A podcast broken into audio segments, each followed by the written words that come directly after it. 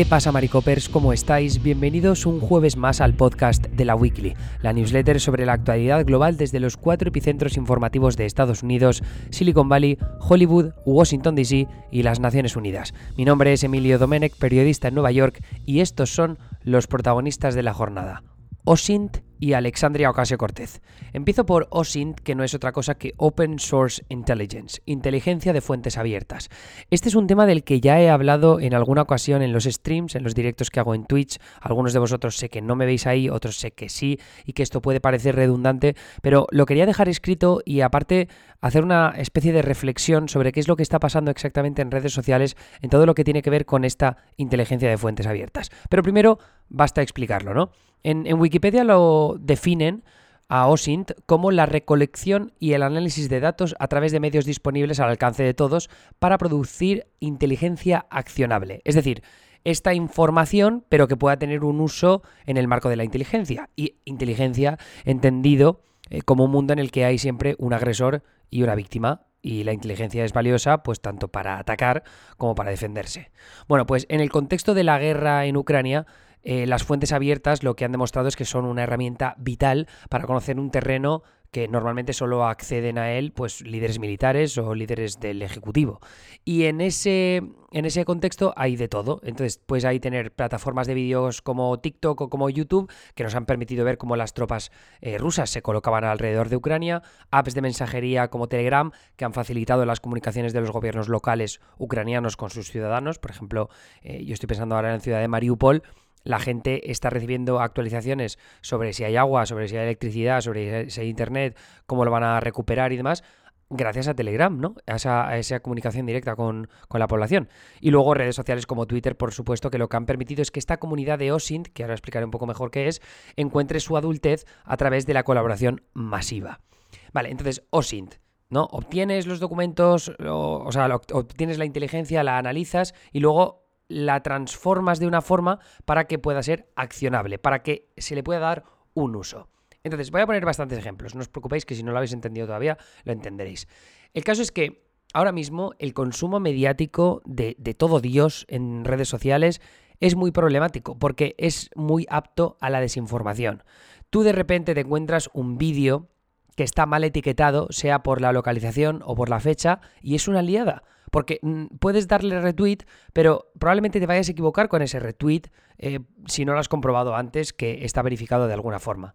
Esto ha pasado siempre, pero en el caso de un conflicto y con la cantidad tan ingente de contenido que se comparte todo el rato, imágenes, fotografías, mapas, eh, vídeos, pues parece que la gente se está concienciando más, ¿no? ¿Y a qué me refiero con esto? Si tú ves un vídeo en el que aparece una emboscada a unos soldados rusos con una caravana de tanques en Kiev, bueno, que al menos el, vídeo dicen que está grabado en Kiev en 2022, pues oye, eso lo puedes atribuir a algo que está pasando en este momento y dices, ostras, le están haciendo una emboscada a los rusos en esta ciudad, al lado de Kiev, qué fuerte, esto tiene implicaciones trascendentales. Pero luego te dicen, oye, mira que no, que esto en realidad era soldados rusos en Crimea en 2014. Entonces, claro, las implicaciones son totalmente diferentes porque eso no ha pasado en, en los últimos días. Eh, entonces, por eso, la o sea, OSINT, esta comunidad de Open Source Intelligence o inteligencia de fuentes abiertas, es tan importante porque, por ejemplo, sale eh, un, vídeo viral del conflicto, de, de repente un bombardeo, ¿no? Y la gente ve esos vídeos y se pone a geolocalizar ese vídeo. Y gracias a esa geolocalización te puedes hacer una idea que ese bombardeo se ha producido en una ciudad, pues yo qué sé, eh, al oeste de Kiev y sabiendo que en los últimos días los ucranianos han tenido el control de esa ciudad y que los rusos no estaban ni cerca, pues puedes deducir que el bombardeo es por parte de los rusos, porque los ucranianos no van a bombardear a, su propia población lejos del frente, ¿no? Entonces, esa es la importancia de OSINT y la razón por la que se le ha dado tanto coba en las últimas semanas, porque están siendo vitales eh, esas actuaciones para poder verificar algunas noticias. Pero no solo para eso, sino también para contrarrestar las propagandas o sea, la propaganda que nos llega desde distintos frentes, ya sea desde el gobierno ucraniano y especialmente desde el gobierno ruso, también desde la OTAN y desde otros países.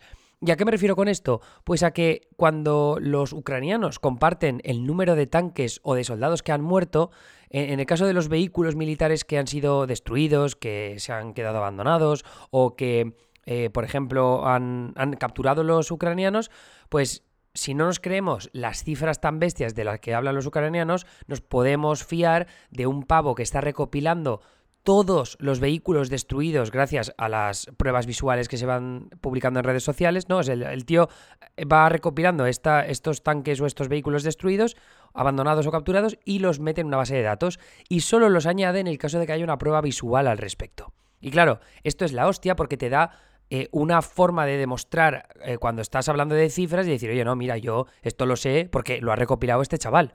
Claro, normalmente la información que nos llega desde el gobierno ucraniano, el gobierno estadounidense, el gobierno ruso, pues hay que cogerlo con pinzas. Pero esta información es distinta, porque es que se puede demostrar fácil, no solo con las fuentes abiertas que, que esto, esta gente ha usado para poder llevar a cabo esa información, sino aparte porque nosotros, por nuestra cuenta, los usuarios que no estamos metidos en esta comunidad, también lo podemos ver. Puedes irte a Google Maps y ver que efectivamente esa, ese vídeo está grabado en esa localización.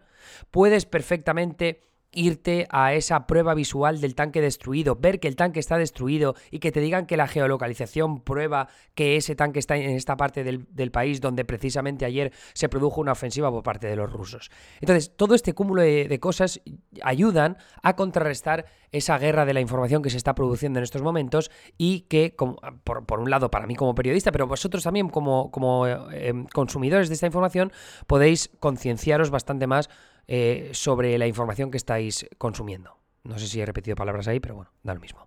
Y, a, raíz de esto, esto no lo he compartido en, el, en la newsletter, pero bueno, ahora pondré uno de los enlaces. Me ha parecido súper interesante que estos días ha hablado bastante Estados Unidos desde el Pentágono, han hablado de cómo la línea de suministro de de Rusia parece ser un puto desastre, ¿no? Porque las caravanas y las avanzadillas, las escaramuzas que hacen, parece que siempre se quedan desconectadas de, la retaguardia de los rusos.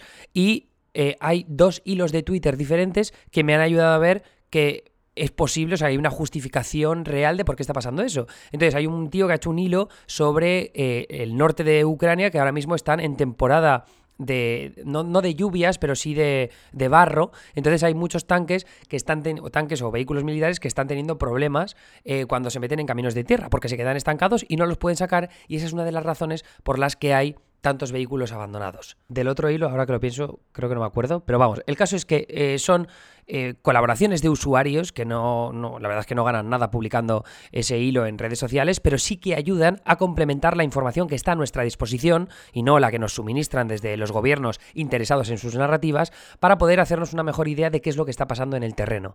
Y yo creo que por esa razón eh, la comunidad OSINT, que yo ya empecé a seguirla en el año 2014 con el conflicto del Donbass y con la anexión de Crimea, porque fue en ese momento cuando nació Live UA Map, que es una, una página que yo veo mucho porque tienen un mapa eh, siempre muy actualizado de todas las novedades y sobre todo de esas fuentes abiertas. Y, el caso es que ahora, eh, como digo, ha alcanzado la adultez porque eh, está, o sea, la forma en la que se está publicando información y la forma en la que está coordinándose la comunidad para poder verificar cosas y, y, romper, contrarrestar narrativas, me está pareciendo admirable. Así que eso es lo que os quería contar yo. Y luego ya paso al artículo que. Un artículo rápido que he destacado. Bueno, artículo no, una noticia rápida. Eh, hoy Anita está enferma, entonces no, me da tiempo para, escribir mucho más.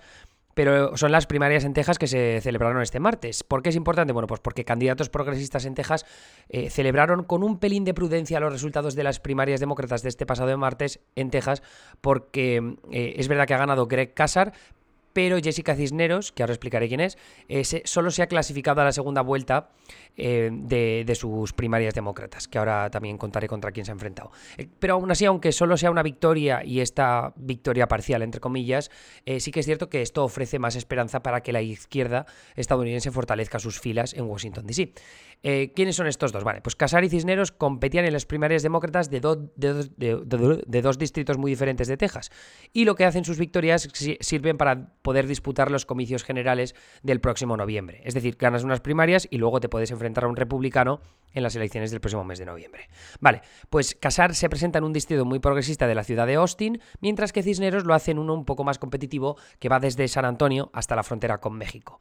El de Cisneros concretamente es un distrito con muchísima población hispana. Yo, por cierto, estuve pasando por él en... ¿Cuándo fue esto? En noviembre o diciembre de 2020 cuando fueron las elecciones. Bueno, pues el caso es que ganar unas primarias demócratas en distritos que son favorables para el Partido Demócrata significa asegurar más escaños progresistas en la Cámara de Representantes. Y esa Cámara, teniendo en cuenta que está dominada por los demócratas eh, y hay una mayoría establishment, pues cualquier victoria para la izquierda, que es minoría, es bastante importante. De hecho, Alexandria Ocasio Cortez, que es una de las congresistas más, más, progresistas y mediáticas del Partido Demócrata, viajó a Texas para apoyar las candidaturas de Casar y Cisneros eh, hace un par de semanas. ¿Y qué es lo que cabe esperar ahora? Bueno, pues Casar prácticamente tiene el escaño asegurado, así que será un progresista más en la Cámara de Representantes a partir de enero del año que viene, mientras que Cisneros tiene en mayo la segunda vuelta contra Henry Cuellar, que es el actual congresista moderado de su, su distrito y además investigado actualmente por el FBI. Su victoria lo que podría hacer es abrir las puertas a unas generales bastante competitivas y que no solo serían interesantes por la posibilidad de que se entre una congresista de izquierdas más en la Cámara de Representantes, sino que demostrará podría demostrar la valía de la izquierda ante los votantes hispanos moderados de la frontera en Texas. Así que ese es un poco, es un poco lo que os tenía que contar en esta ocasión. Muchas gracias eh, un día más por estar ahí con nosotros. Me escucharéis eh, ya otra vez, ya será la semana que viene. Em, pero mañana recibiréis la newsletter con vídeo, con unos cuantos enlaces también para manteneros informados el fin de semana. Anyway, un abrazo muy fuerte y hasta luego. Adiós.